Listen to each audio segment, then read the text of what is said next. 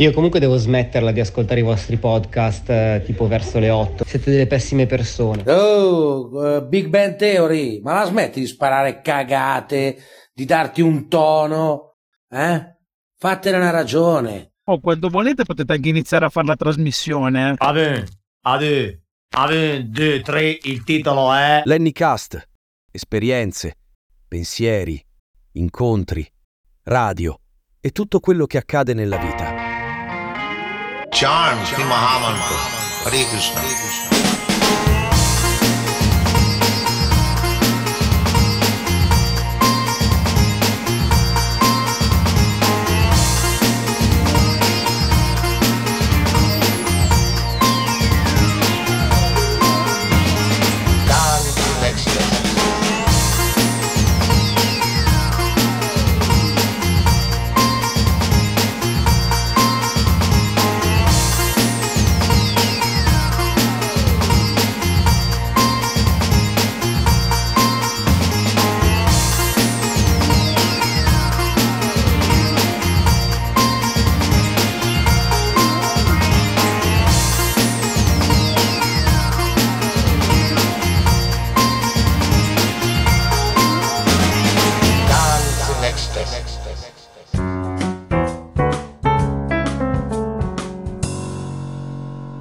Hari Hari Bol, carissime amiche ed amici di Lennycast, torniamo nel 2024 con questo nuovo episodio e grazie alla nostra cercatrice di poesia Anna Martinenghi torniamo ad avere un ospite. Se qualcuno mi dovesse chiedere, Lenny, tu come definiresti questo ospite? Avrei dei problemi perché la prima parola che mi viene in mente, sperando che non si offenda, è poliedrico. Allora, poeta e autore satirico, quindi qui è a casa sua. Nasce in Abruzzo il giorno di Olanda, Germania Ovest nel 74. Pubblica su internet aforismi, comandamenti e Vangeli, ma a differenza di qualcun altro, ha il buon gusto di scriverseli da solo. Per Mondadori ha pubblicato il Vangelo di Hazel. Ha scritto per anni su Linus e su diverse riviste online. Dai suoi tweet è nato il reading satirico La Messa Laida, che gli ha procurato, tra le altre cose, una fiaccolata di protesta e una richiesta di scomunica. Poesie da decubito è il sito e il progetto in cui ha riversato negli anni le sue poesie. È laureato in filosofia come i matti. Sto parlando di Massimo Santamicone, in arte Hazel. Vi ricordo la nostra pagina Facebook. Lasciateci un mi piace e dove potete commentare ogni episodio ed interagire con tutti noi. Inoltre vi ricordo che questo, come anche gli episodi delle stagioni precedenti, sono disponibili sulle maggiori piattaforme di streaming quali TuneIn, Spotify, Deezer, Apple Podcast, oppure attraverso gli smart speaker Google Home e Amazon Alexa. Buon ascolto! E a che punto siamo arrivati?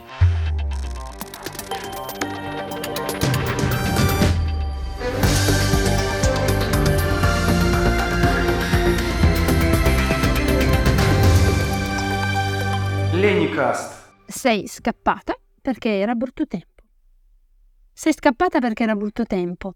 Hai scassato le tende e c'era uno di quei tempi bianchi, senza pioggia e senza sole. Uno di quei tempi neutri che assomigliano ai sussidiari delle elementari, quelli da colorare, ma che nessuno ha colorato perché il bambino incaricato era morto di tristezza la sera prima. In circostanze tutte da chiarire nel letto a baldacchino della sua badante austriaca. I bambini non hanno badanti, annotate, lo so. Questo aveva la badante.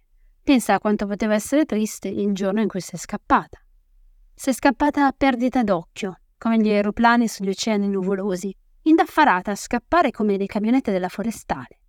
Sei scappata e hai fatto una cosa giusta. Io qui però non sto tanto bene. È sempre domenica, come nei desideri degli imbecilli. È sempre medioevo, come nei sogni ingiusti dei bacilli della peste. E il tempo è un tempo di bianco, palazzi e marciapiedi. Sei scappata e hai fatto bene, ma ora torna, ti prego, torna, anche di notte. Se torni, farò adorare le albicocche.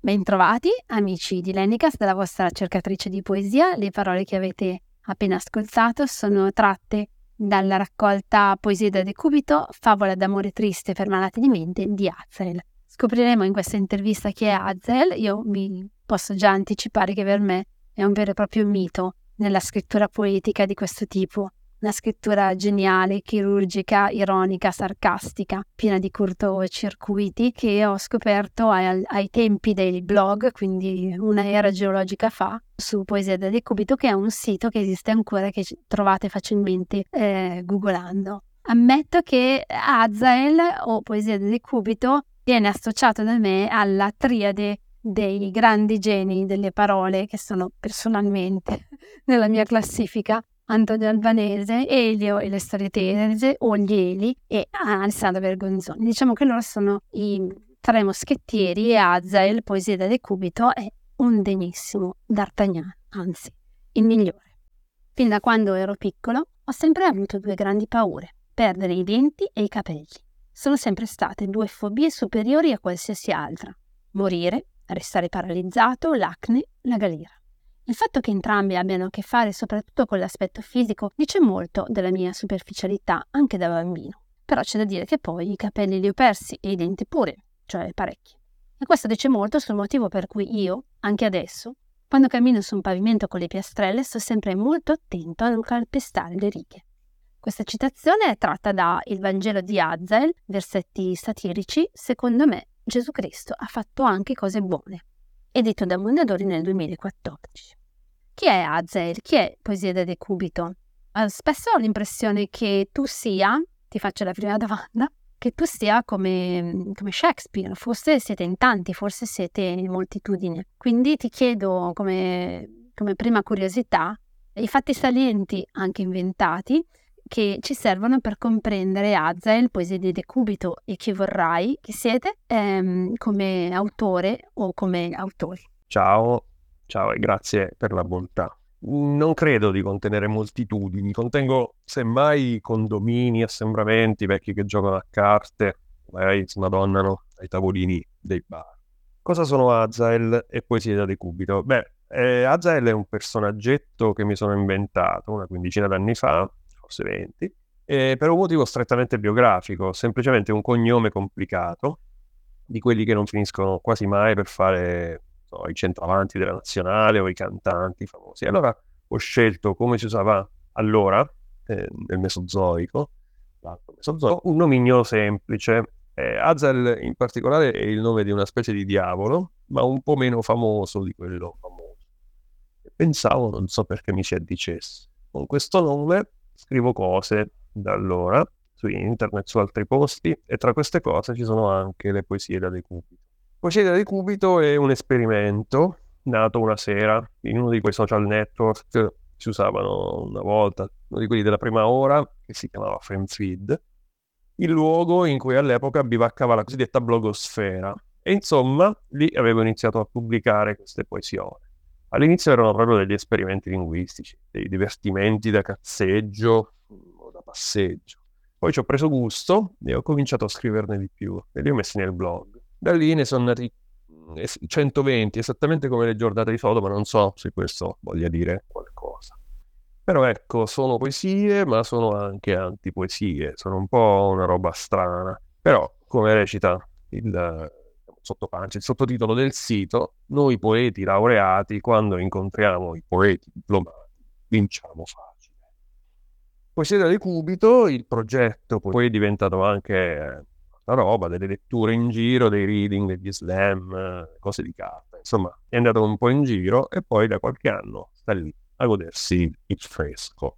Vorrei confinare con un armadio o un mare Adriatico Vorrei essere come la Slovenia per una volta e avere un profilo geografico certo, un altrove declinante a sud-ovest, una forma accettabile, conosciuta, senza luci sporgenti né progetti confusi. Che se spegne la luce confini lo stesso col domani adriatico il male tirreno, il dopo stampato sul mappamondo, la morte fissata tra Pula e Rovigno. Avrei il coraggio di Pula e Rovigno e dell'Istria tutta, ma non è così. Non è così. Chiudi gli occhi e c'è il buio. Ti ci metti le mani davanti e c'è il buio. Pensi e c'è il buio. Mangi le seppie e c'è il buio. Gli alluci sono già pronti a partire per guerre tremende. Il mondo finisce. Uccidetemi adesso, appena finita questa poesia. Sparatemi davvero, sparatemi a morte. Non ho mica paura. E nemmeno dei ragni, dei grilli, dei lupi, ma di tutto quello spazio tra la Spezia e Piacenza, senza autostrade, senza i pallini delle città, di quell'ignoto incresparsi orografico che mi resta da vivere. Del buio, angoscia geografica, sì. Io ho paura di dove confino, di dove finisco, di non parlare la vostra lingua, del buio. Ma d'altra parte, Leopardi aveva paura dei sottomarini. Ecco, caro, eh, possiamo svelare anche il tuo nome, Massimo Santamicone, che effettivamente su una maglia da centravanti, eh, insomma, ci sta un po' stretto, ma, ma perché no? Magari su due righe e Massimo Santamicone Azza il poesie da decubito, che ha paura del buio, ma d'altra parte Leopardi aveva paura dei sottomarini. Vorrei, in quanto poeta diplomato eh, verso un, eh, un, poeta decisamente laureato, chiederti del linguaggio. Appena letto questo, questo brano della tua poesia e mm, il linguaggio secondo me il tuo è fantastico perché è estremamente contemporaneo riunisce una forte impronta uh, razionale. Nonostante questo, nonostante questa, questa concretezza che abbiamo tantissimo, tu riesci ad arrivare alle emozioni, a creare dei cortocircuiti e anche a far sorridere. Quanta componente c'è in quello, nel tuo modo di scrivere, di, di pensare e, e, poi successivamente di scrivere? Cioè la parte razionale fa botte con la parte emotiva e ne ride o sono tutte e tre come i tre re magi, portano qualcosa a quello che tu esprimi? Io penso che scrivere poesie sia un lusso. È una cosa che storicamente fanno le signorinelle che poi muoiono tisi, di scorbuto, ma è un lusso che possiamo concederci quando gli altri problemi si rismazzano gli elettricisti e gli idraulici.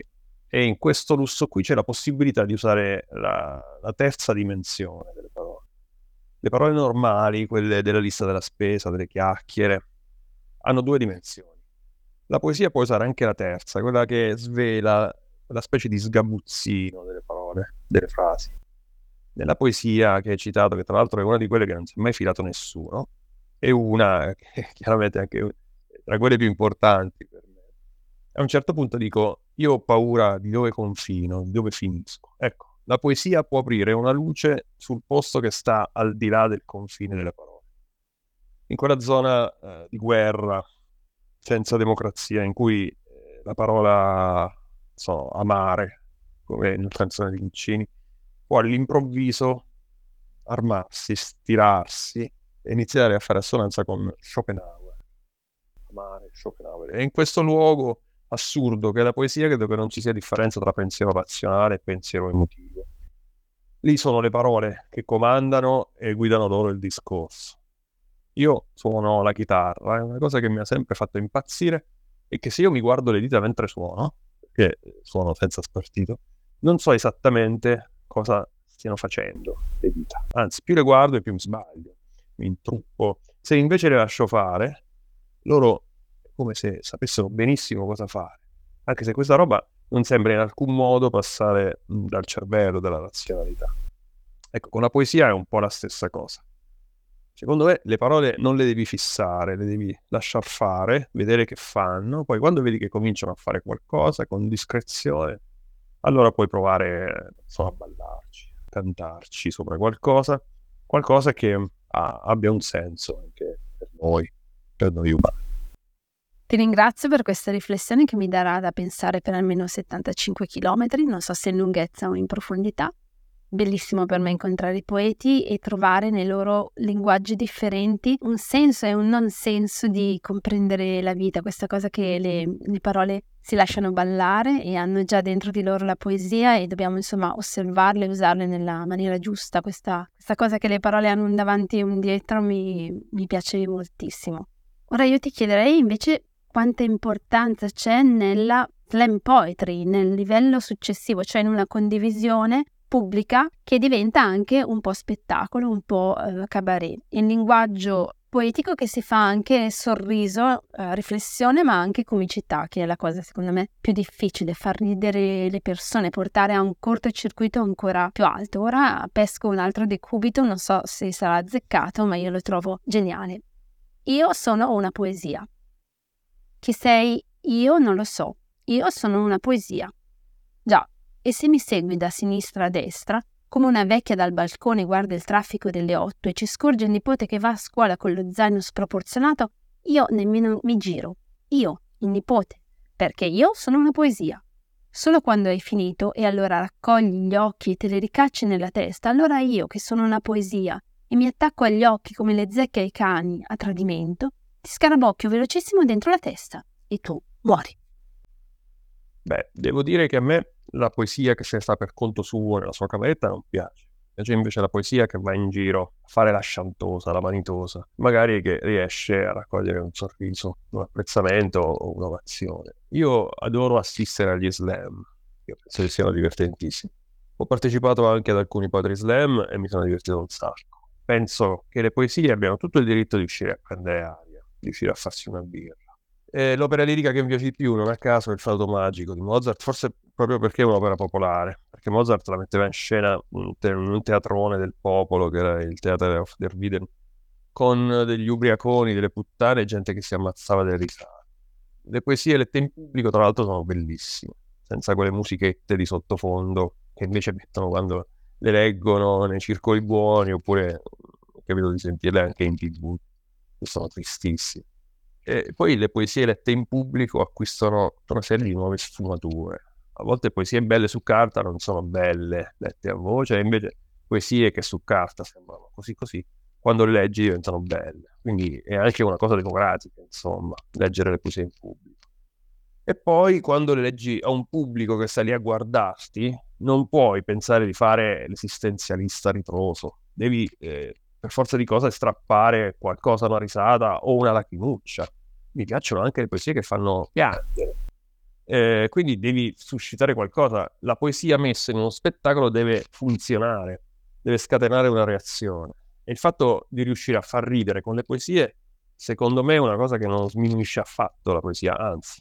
E poi invece eleva la comicità a un livello di maggiore dignità. A me di base non piacciono i comici, le barzellette, le gag, le torte in faccia, ma una cosa che ha anche un significato ulteriore, come è una buona poesia, se fa anche ridere, per me è una cosa che ha i superpoteri. Poi parliamoci chiaro, abbiamo avuto Carducci, Pascoli e anche oggi centinaia di poeti pallosissimi che riempiono quei poveri scaffali delle librerie e quindi secondo me quanto all'agna abbiamo già dato. Mi permetto a questo punto di fare un breve riassunto di quanto ci siamo detti finora perché c'è molta densità.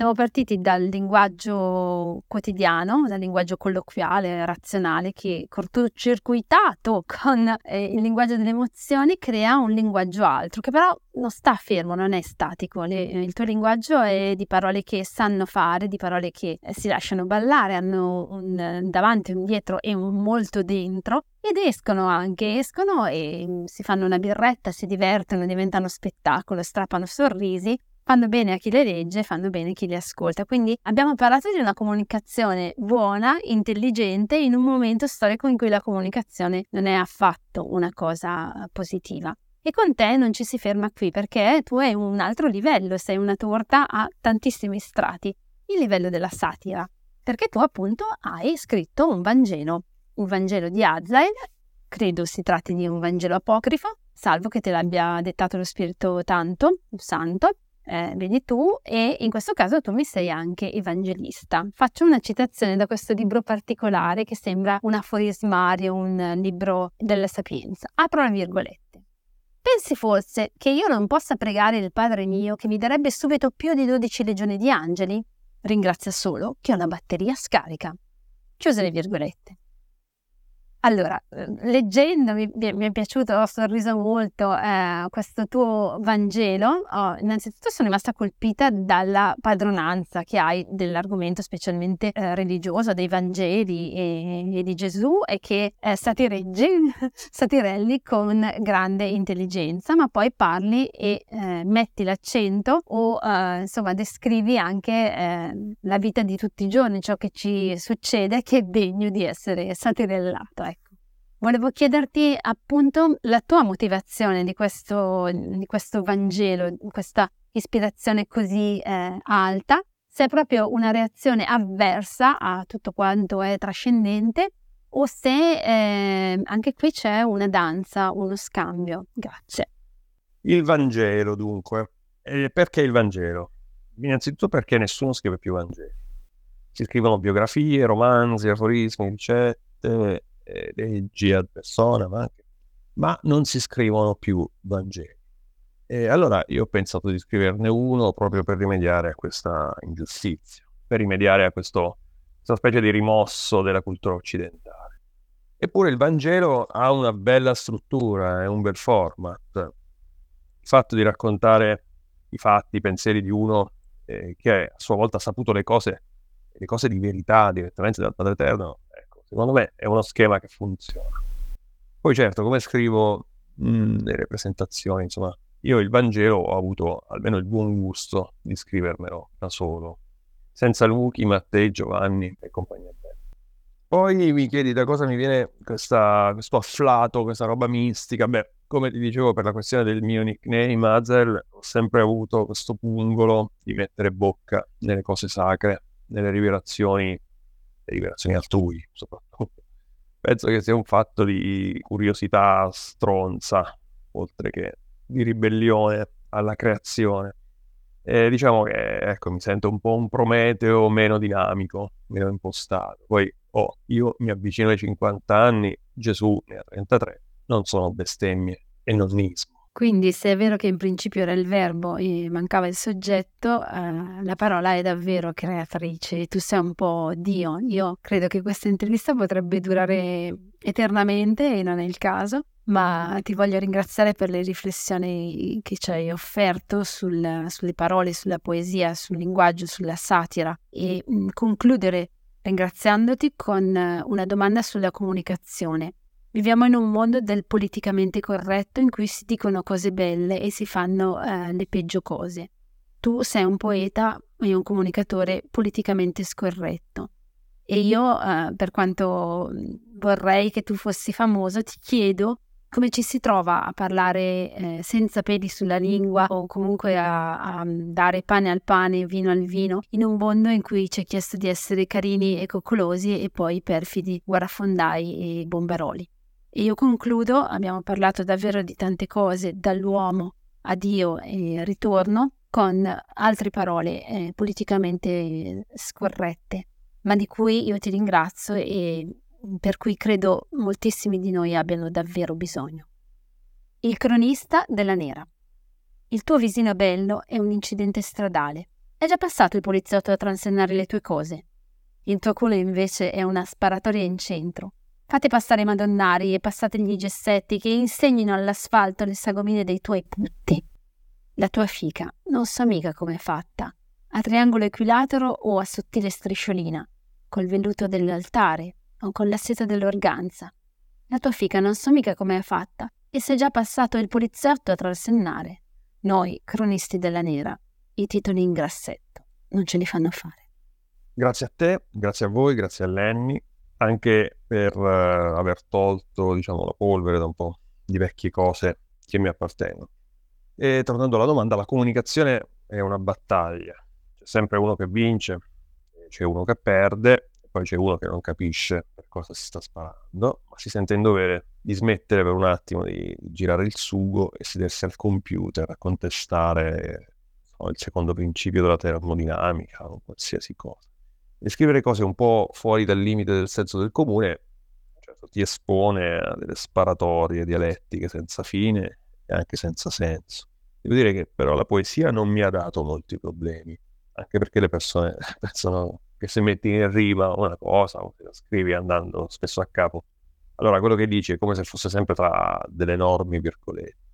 Le altre cose invece sì, mi hanno dato un po' di problemi. Una volta a Rimini un gruppo di religiosi fatto una fiaccolata contro di me, cosa bellissima, farsi fare una fiaccolata contro. E poi si sono ritrovati a pregare nel teatro in cui avevo letto delle cose per, eh, per riconsacrarlo.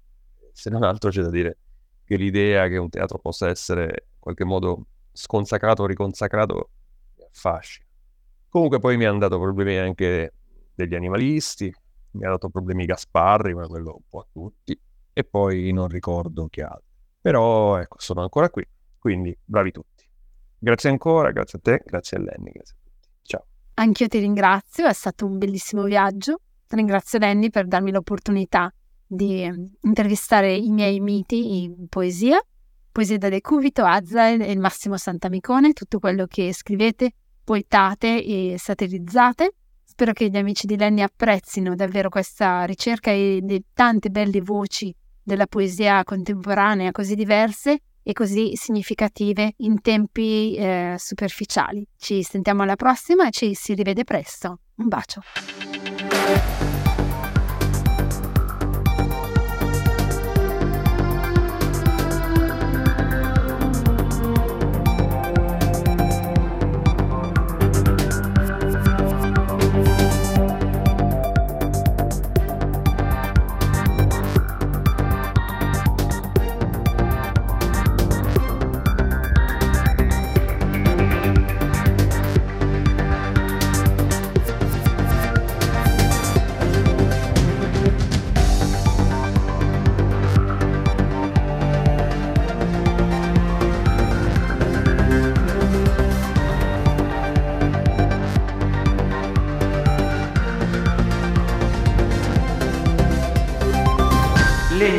E siamo arrivati alla fine di questo episodio.